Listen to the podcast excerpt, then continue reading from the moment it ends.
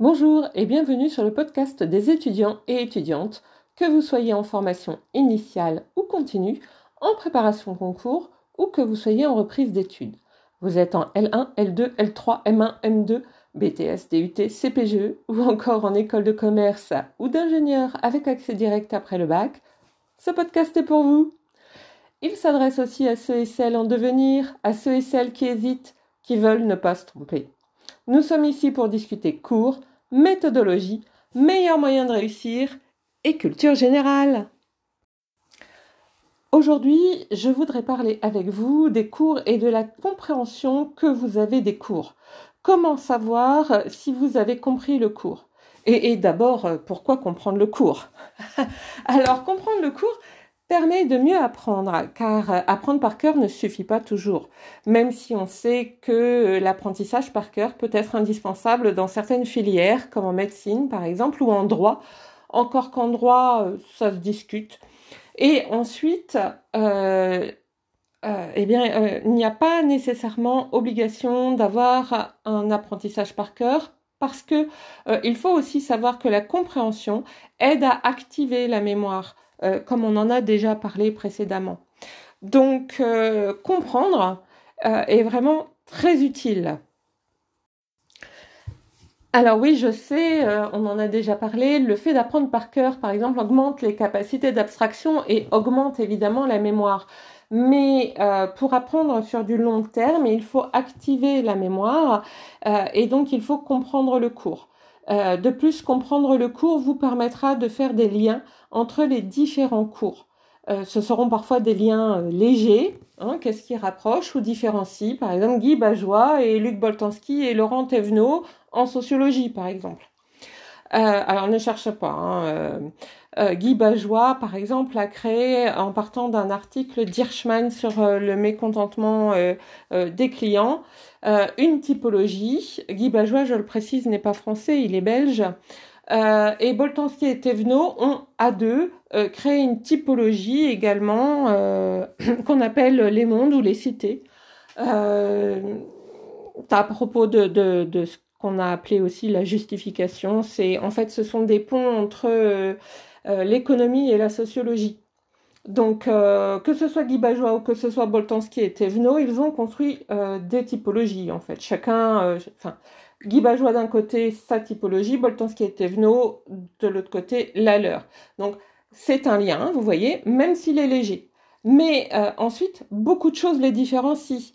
Et même euh, Luc Boltanski et Laurent Thévenot, hein, comme je viens de le dire, ils ont travaillé ensemble sur leur typologie, mais ils sont très différents l'un de l'autre puisque l'un est sociologue et l'autre est un économiste. Alors oui, j'ai bien dit Thévenot et pas Thévenet, car Thévenet, Maurice Thévenet, est un sociologue, euh, pas Bernard, hein, bien sûr, hein, Maurice Thévenet. Mais là, ici, on, on parle euh, évidemment de Laurent Thévenet. D'accord, vous voyez la différence? Et ce que je dis est vrai pour toutes les disciplines. Euh, j'ai vu Spinoza au premier semestre, maintenant je vois Kierkegaard. Existe-t-il des liens entre deux ou est-ce qu'il y a des choses qui les différencient? Alors oui, n'est-ce pas euh, Puisque pour Kierkegaard, par exemple, Spinoza fait des amalgames euh, entre différents plans, par exemple entre le plan statique et le plan dynamique, mais plein d'autres plans encore. Hein. Alors pourquoi du coup euh, Kierkegaard le pense? Pourquoi Kierkegaard euh, pense que la réflexion de Spinoza n'est pas assez aboutie? Et puis moi, euh, qu'est-ce que j'en pense au final? Et il faut évidemment savoir pourquoi, pourquoi Spinoza n'a pas eu de réflexion sur Kierkegaard?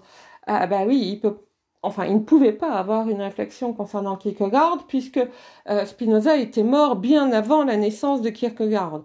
Euh, donc, euh, si vous ne le savez pas, vous passez à côté de nombre de pistes critiques et vous passez à côté du nécessaire approfondissement puisque à la fac, par exemple, ou en école, on vous demande aussi d'approfondir quand même à minima. Hein. je pense par exemple aux gens en alternance, on leur demande pas d'approfondir très profondément, mais on leur demande quand même d'approfondir un minimum, d'accord? Donc, euh, on vous le demande plus à la fac en revanche, hein, ça c'est important.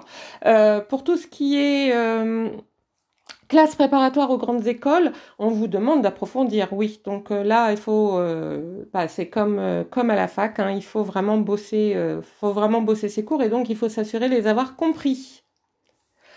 En économie, pareil. Existe-t-il des liens, par exemple, entre les économistes libéraux que j'ai vus au premier semestre et les économistes néolibéraux que j'ai vus au deuxième semestre? Alors, je vous enlève tout suspense. La réponse est oui. Sachant tout de même que certains néolibéraux sont en réalité des libéraux et que euh, certains de ces néolibéraux, euh, notamment un certain nombre de chefs de file, ont été classés comme néolibéraux alors même qu'ils n'ont jamais dit qu'ils étaient néolibéraux et que certains d'entre eux d'ailleurs n'y ont sans doute même jamais pensé hein, à être euh, néolibéraux. Donc, vous voyez, parfois, faut, faut garder un petit peu de distance. Euh, mais ainsi de suite. Hein. Vous avez compris, je ne vais pas renouveler pour toutes les matières. Donc, à partir du moment où vous avez compris l'idée, euh, vous savez comment faire pour vos matières à vous. Je n'irai pas plus loin, donc, dans les exemples.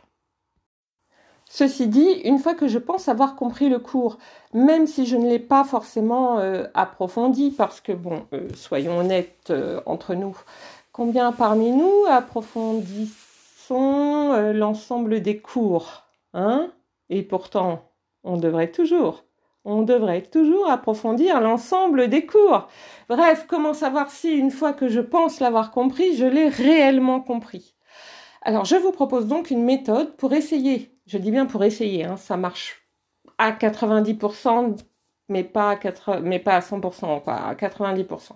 Je vous propose donc une méthode pour essayer de savoir si euh, vous avez compris votre cours. Alors, donc d'abord, on attend la fin du chapitre. Alors ne me dites pas ah non non bah alors c'est ok ok bon euh, au revoir puis je reviens à la fin de l'année hein, parce que non parce que vous avez plusieurs matières pas une seule, euh, que ce soit à la fac, que ce soit en cours préparatoire aux grandes écoles, que ce soit en tant qu'alternant, que ce soit en BTS, que ce soit en DUT, vous n'avez pas qu'une seule matière, vous avez plusieurs matières, sans compter que vous avez aussi des TD et ou des TP. Et parfois, selon les matières, les TD et les TP vivent leur vie indépendamment des cours en amphi, hein, n'est-ce pas? En tout cas, moi, je l'ai vécu, je pense que vous le vivez aussi. Donc, euh, oui, euh, on a plein de matières différentes. Par conséquent, il me semble que vous avez suffisamment de matières différentes pour en trouver une où au moins un chapitre est terminé. Donc, fermez tout, tout de suite, gardez une feuille et un crayon ou un stylo, hein, peu importe, mais euh, fermez tout, fermez vos classeurs, fermez euh, vos cahiers, euh, fermez vos blocs-notes, fermez votre ordinateur, etc., etc. Et commencez sur cette feuille à écrire le titre du chapitre. Alors si vous ne le connaissez pas par cœur, ce titre de chapitre, ce n'est pas grave. Posez-vous la question suivante. À mon avis, quel était le titre du chapitre? Ça parlait de quoi? On vous demande pas le titre exact, hein, juste de quoi ça parlait. Mais s'il vous plaît, hein, n'ouvrez pas pour autant euh, vos cahiers, vos classeurs, euh, vos blocs-notes, euh, vos fiches, vos ordinateurs, votre tablette. Jouez le jeu, gardez tout fermé, juste à la mémoire. Donc par exemple, vous ne vous souvenez plus du titre, mais vous savez que ça a un rapport avec la façon d'apprendre chez l'enfant. Eh bien, peu importe le titre exact, hein, ce qui nous intéresse ici, c'est ce que vous avez compris. Donc écrivez la façon d'apprendre chez l'enfant. Ah, et puis oui, tout d'un coup, vous allez vous en rendre compte. Ah oui, mais il y en avait plusieurs de façons d'apprendre. Alors, vous euh, barrez et vous écrivez les façons d'apprendre chez l'enfant. Ah, ah oui, mais euh, c'est l'enfant de 0 à 6 ans. Eh bien, vous ajoutez, et donc ça va donner les façons d'apprendre chez l'enfant de 0 à 6 ans. Le titre exact, hein, je le rappelle, on s'en moque. Ce qui est important ici, euh, c'est ce que vous avez compris et retenu. Ensuite, euh, vous allez passer une ligne et vous allez vous dire si je devais résumer le cours en une seule phrase, laquelle serait-elle? Hein, Par exemple, le cours peut donner euh, bah, l'océan aujourd'hui indien, euh, enfin l'océan Indien plutôt aujourd'hui, est un espace géographique évidemment, hein, mais aussi économique, qui donne lieu à beaucoup de rivalités, mais aussi à des coopérations étonnantes. Et, donc, euh, si votre prof a fait une démonstration ou si vous avez le sentiment qu'il a fait une démonstration, euh, là, il va falloir se poser la question démonstration du prof. Qu'est-ce qu'il a démontré depuis le début du cours, depuis le début du chapitre, si vous préférez, jusqu'à la fin du chapitre? Est-ce qu'il y avait une démonstration ou pas? Ensuite, euh, donc il va falloir l'écrire évidemment, hein, la démonstration. Une fois que vous avez fait tout ça, euh, une fois que vous avez euh, résumé le cours en une phrase, une fois que vous avez écrit s'il y a lieu la démonstration du prof, eh bien essayez de développer. Quelles sont ces rivalités, si je reprends le même exemple? Sont-elles régionales? Sont-elles des rivalités entre pays ou entre entreprises Ou parle-t-on encore d'autres types de rivalités? Et ces coopérations, est-ce que ce sont des coopérations intracommunautaires ou intra-nationales euh, Ou au contraire, est-ce que ce sont des coopérations entre plusieurs pays? Et ces pays sont-ils proches les uns des autres, par exemple géographiquement ou économiquement ou politiquement? Euh, Ou encore parle-t-on de pays éloignés, etc., etc. Et vous allez au fur et à mesure développer le plus finement que vous pouvez. Ce n'est pas grave si vous ne reprenez pas les mots du cours. Ce n'est pas grave si vous ne suivez pas euh, le sens des paragraphes du cours. D'accord? Ensuite, vous allez vous poser la question, est-ce que le prof a donné des définitions? Si oui, euh, et que vous vous souvenez des définitions, bah là, c'est le Graal, hein super, félicitations. Euh, vous avez une superbe mémoire. Euh, si vous vous souvenez qu'il a donné des définitions, mais que vous ne vous souvenez pas des définitions, mais en revanche, vous vous souvenez des mots, eh bien, notez-les ces mots. Vous savez désormais qu'ils sont importants. Et puis, si vous vous souvenez que, bah oui, il, il, y avait des définitions, mais vous ne vous souvenez plus lesquelles, eh ben, tant pis, euh, vous mettez oui, il y a des définitions, point. Et puis on s'arrête là. Euh, je vais prendre un exemple qui est que vous vous souvenez que le prof a donné comme définition euh, le mot acteur, parce que vous êtes en train de travailler sur l'acteur chez Crozier et Friedberg, mais vous vous souvenez plus des mots exacts euh, bah, c'est pas grave, hein, vous pouvez dire, vous pouvez écrire en fait sur votre, sur votre feuille que l'acteur c'est une personne physique ou morale, euh, une entreprise hein, donc par exemple, que ça peut être aussi un groupe constitué ou non, donc un groupe constitué on va dire c'est une classe par exemple, ou c'est une association de type loi 1901. Euh, alors qu'un groupe non constitué, c'est un groupe au hasard, hein, euh, les gens auprès desquels vous vous retrouvez en allant manger au crous, par exemple. Euh, ou bien euh, les gens, euh, enfin aux rues plutôt, hein, ou les gens auprès desquels vous vous retrouvez alors que vous êtes en train de manifester dans la rue, etc., etc. Hein. vous pouvez écrire que l'acteur est rationnel, il agit pour certaines raisons, pour certains buts, et ou aussi parce qu'il est motivé par des causes, mais cette rationalité, elle est limitée. Elle est limitée parce que l'acteur ne sait pas tout sur tout. Euh, et aucun acteur n'est omniscient. Donc vous voyez, euh, vous l'avez dit avec vos propres mots, il manque des petites choses par-ci par-là, c'est évident, à cette définition, mais enfin, elle n'est pas si mal quand même, d'accord? Et ici, essayez de faire des liens avec les précédents chapitres. Vous n'arriverez pas aussi loin dans votre réflexion si vous n'avez pas euh, compris un certain nombre de choses. Simplement parce que à un moment donné, vous allez vous heurter à des hiatus, à des problèmes de compréhension, à des difficultés de raisonnement logique. Si dans votre travail, vous avez un problème de déduction et ou de raisonnement logique, alors ça signifie que vous n'avez peut-être pas tout compris et il est donc nécessaire de trouver de l'aide.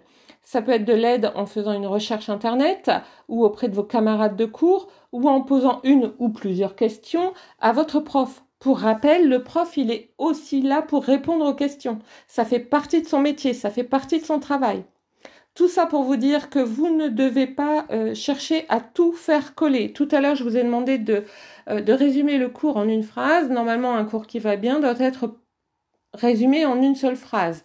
Malheureusement, on sait que certains profs peuvent avoir des difficultés euh, à résumer euh, leur cours en une seule phrase, donc parfois ça cloche un peu. Mais vous ne devez pas, vous, en tant qu'étudiant, chercher à tout faire coller. Les interstices, les endroits où vous ne comprenez pas, eh bien, ils sont là aussi pour créer du lien avec vos camarades et ou vos profs, en posant des questions. Il ne faut pas vouloir obligatoirement se dire Je dois y arriver seul. Si tout ne s'emboîte pas, c'est qu'il vous manque un chaînon.